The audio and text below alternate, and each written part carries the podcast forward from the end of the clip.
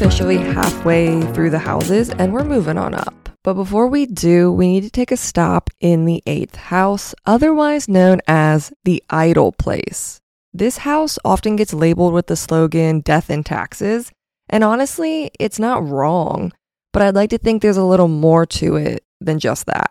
I recently entered my eighth house perfection year, so I've been obsessed with everything eighth house. And I've started referring to the eighth house as prices and power rather than death and taxes. We'll get into the details of why that is after we go through the significations, but for now, let's get into the planetary joy. There's actually no planet that has its joy in the inactive place, the idle place. And I mean, that makes sense, right? Who wants to have their home, the place where they call their joy, in the idle place? Like maybe Saturn would be cool with that, but even Saturn's like, nah, this place is kind of whack. So there's no planet that has its joy in the eighth house. As always, if you have an open eighth house, look to where the ruler of the house is for meaning. And if there are planets in your eighth house, hopefully the following significations will help you understand how those planets are behaving, and what it means in general to have placements in the eighth house. Let's start with some buzzwords and phrases for the eighth house. So there's death, money, mainly inheritance or other people's money in general. That's really what we're working with here other people's money and possessions. And then idling or inactivity, and spouses or partners' finances. Let's tackle the death signification first. I actually had someone get upset with me recently because I talked about the eighth house encompassing death. And this is just a gentle reminder to everyone that I'm a traditional astrologer. I'm not a modern astrologer, and I don't subscribe to the modern significations of the eighth house. Death is a huge part of life.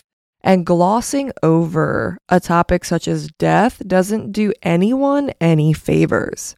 As a Stoic, death is something uh, we don't fear. We don't really worry about death. It's part of life, and we strive to be comfortable with it because it's out of our control and it's inevitable. And with that said, death can come in many forms. It can come in figurative deaths, such as a spiritual death or reinventions and transformations. It can also indicate endings. You know when people say like, "Oh, this is the the ending of an era," like that kind of thing. An example would be maybe divorce or a separation of some kind. But also, this house truly does indicate physical death as well. And I'm sorry if that makes some people uncomfortable, but that's just the truth of the matter. Death happens, and it's one of the most common threads that binds us all in this human existence. We will all experience death at some point, whether it be someone we know, love, or even ourselves. So, truly, death is the one thing that binds every single human. So, I think that I explained the whole death thing enough and that you get it. This house indicates endings of all kinds, including death. And even the name of this house, the idle place, kind of ties into that notion a little bit. It's the ultimate stillness, nothingness, no movement, stagnation. Our next signification deals with something that often comes after death, which is inheritance. The seventh house is the place of the other. Being that the eighth house comes directly after the seventh, we're going to see some of the otherness come into play here. If the second house deals with our money and finances, then the house opposite of it, the eighth house, deals with other people's money and finances. A lot of the time, we see inheritance not through a natal placement, but often when a transit occurs. It's usually activated when we see something like, say, both Jupiter or Mars are transiting your eighth house. This could indicate a time where someone gets cut out of their inheritance or or their good fortune. There could also be a squabble over family estates, anything like that. And it can go the good way too. It could be that you get an aggressively big inheritance. You know, there's a lot of ways this could play out. You definitely have to look at the chart in its entirety, but that's just one way that I could potentially see Mars and Jupiter kind of interacting as a transit in the eighth house. There's something that happens in someone's will. Maybe somebody got cut out and then you are the one that benefits from that. there's a whole laundry list of ways it could go, but that's just an example of a transit. Now, if we're talking natal placements, say you have Saturn natally in the eighth, this means that it could take a long time to receive your inheritance. There may be something blocking you from receiving it, like maybe there's an age stipulation or there's scarcity when it comes to the notion of your inheritance, more like a misery type situation. Again, you have to look at the birth chart in its entirety, but if you have natal placements there, one way to think about it is inheritance or other people's money. Moving away from inheritance, we have our next buzzword, which is inactivity. This is called the idle place or the place of inactivity.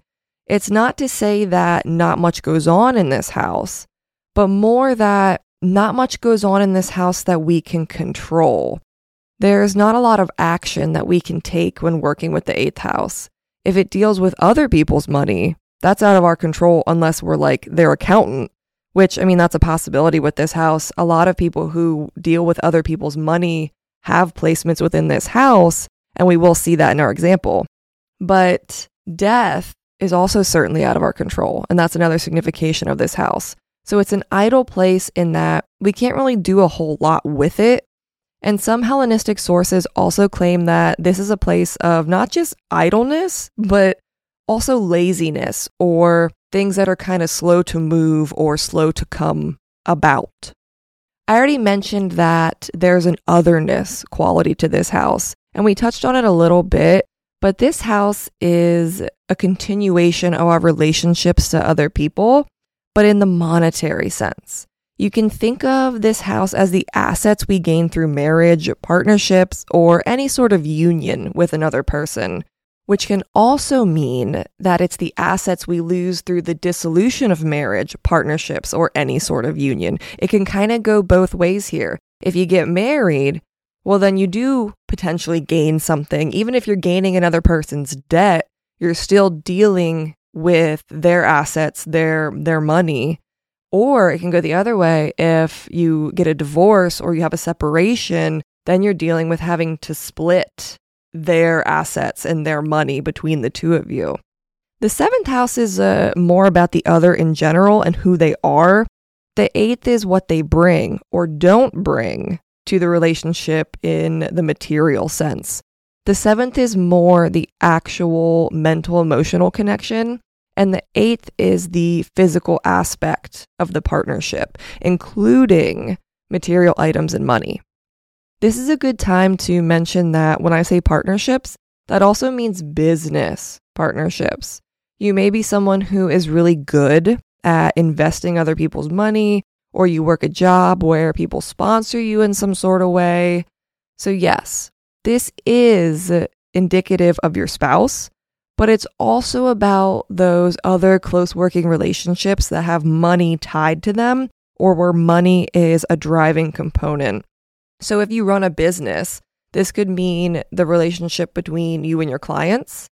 How is it that you conduct your business? And what is the payment situation like between you and the people that you work with? Those are all questions to consider when kind of pondering the eighth house. So, what do we know about the eighth house so far? It has to do with other people and their money or assets, and this includes inheritance, to have something like inheritance come into our lives, typically someone dies. This makes death of all kinds a huge signification for this house. It can also be considered a place of inactivity or idleness due to things really just being out of our control. And then we also covered that this house is a really good indicator of what our relationships or partnerships bring to the table in a monetary way or just how we relate to other people's money in general. I would even go so far as to say this house can kind of tell you if you're someone who accepts help from people, or if you're one of those that's like, no, I'm going to pay for it myself, and you're a little more stubborn about your money when it comes to other people and like asking for help, things like that. You could even look at this house that way a little bit. The last thing I want to touch on before we get into our celebrity example is the phrase prices and power that I mentioned at the beginning of the episode. I came up with prices and power for this house because death and taxes sounds kind of stale as shit, honestly. And I just because I tend to really love alliteration, I was like prices and power. Like that sounds better than death and taxes. The death signification of this house immediately reminds me of prices and power because death is sort of the ultimate price, and there's also a lot of power in death. Death, whether literal or metaphorical, has the power to change everything. The ripple effect we feel after an ending can be like a shockwave and it echoes throughout our lives and it just like rearranges things. So, death is a, very powerful experience and has the ability to completely transform our lives. I chose the word prices because power comes with a price.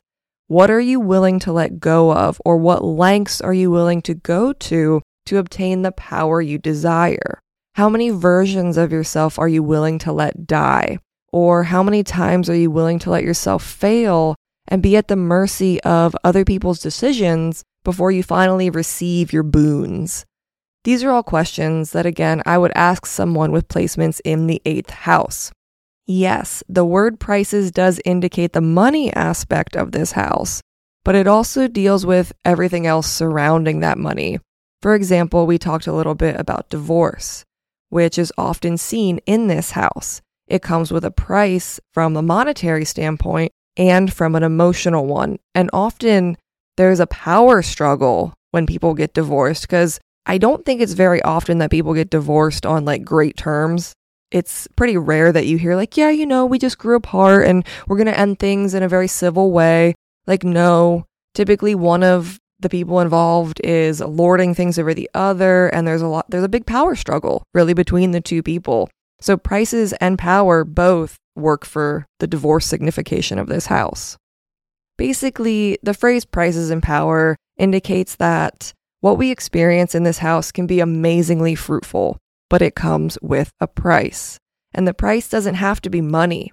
It could be that you're at the mercy of other people and their decisions, or that you're at the mercy of Father Time and you have to be patient to receive your gifts. And remember, since this is the idle place, there's really not much we can do to speed up the process most of the time. We just kind of have to grin and bear it and kind of get through it. There's not much we can do to speed up the idle place.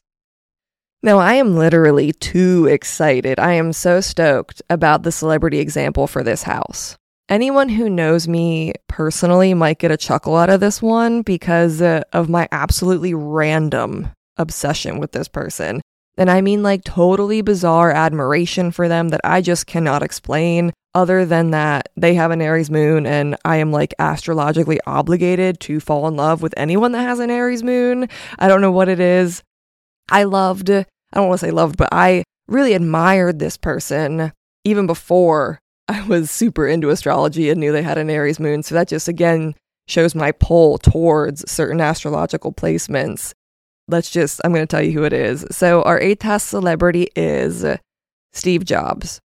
My homeboy Steve Jobs has Mars and the moon in the eighth house in Aries, which means his Mars is in its domicile. He's a really good example of just Mars in general. So let's see how that kind of just like played out for him. I really like the dichotomy between his Mars and moon because, as you can imagine, Mars and the moon have very different agendas. So we're going to see how he kind of like blended those two things. Okay, so Steve Jobs had a pretty winding road before he became like the face of Apple. Jobs had a partner named Steve Wozniak. Jobs was more the money man, and Wozniak was the actual tech guy who more so built and worked with the Apple computers. He was very much an engineer. Jobs was the one who secured the funding for the duo from the start. That Mars in the eighth house made him aggressively ambitious when it came to other people's money and being able to do business with other people. A great example of this is when they hired John Sculley, who at the time was the president of Pepsi, and they hired him to be the CEO of Apple. To convince Sculley to leave Pepsi, Jobs, you know, famously said to him, do you want to sell sugar water the rest of your life? Which that's just such a Martian thing to do. Instead of kissing ass to get what Jobs wanted, he confronted and challenged people. And honestly, it worked. Sculley left Pepsi to run Apple. As the company grew, Jobs would begin to call his engineers artists. He romanticized the work his crew was doing, which is where we see the moon kind of come in. His entire soul was in what these people were working on, but that Martian quality always remained because he was notorious for being demanding and basically pushing the people that worked for him like well beyond the normal limits. He had greatness in mind always, and he would get there through the talents, work, and money of the people he surrounded himself with. That Mars of his had a more tumultuous side, though. It wasn't just all like, you know, we're going to work hard and I'm going to push people, you know, further than they think they can go and we're going to succeed. It wasn't all that.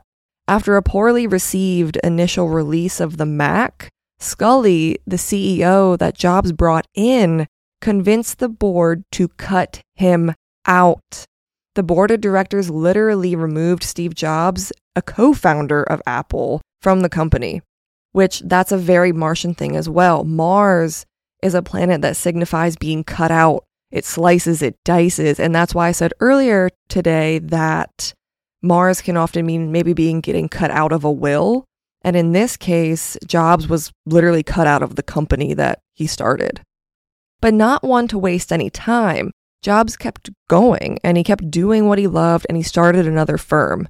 Again, his ability to secure funding and the support of other people was just unparalleled. Shortly after his leave from Apple, he acquired what would become Pixar from George Lucas and he turned it into the major animation studio that it is today. Our beloved Toy Story actually came out when Jobs was in control of Pixar, but he later sold it to Disney and he became like a billionaire from it. Without making this too long winded, Jobs did make a return to Apple. The company wasn't doing so great in the time that he had been removed, and obviously his heart was with Mac. Apple was his baby, and he gladly accepted to come back to the company and turn things around. In fact, Jobs loved Apple so much that when he returned to the company, he gave himself a salary of $1 a year. He did this because he wanted to take any potential money that he would have made from his salary and he wanted to sink it back into the company to rejuvenate it and to like breathe life into this company that he saw failing before his eyes.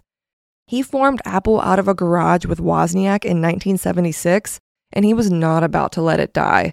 And so he decided that he would pay whatever price that took to make it happen.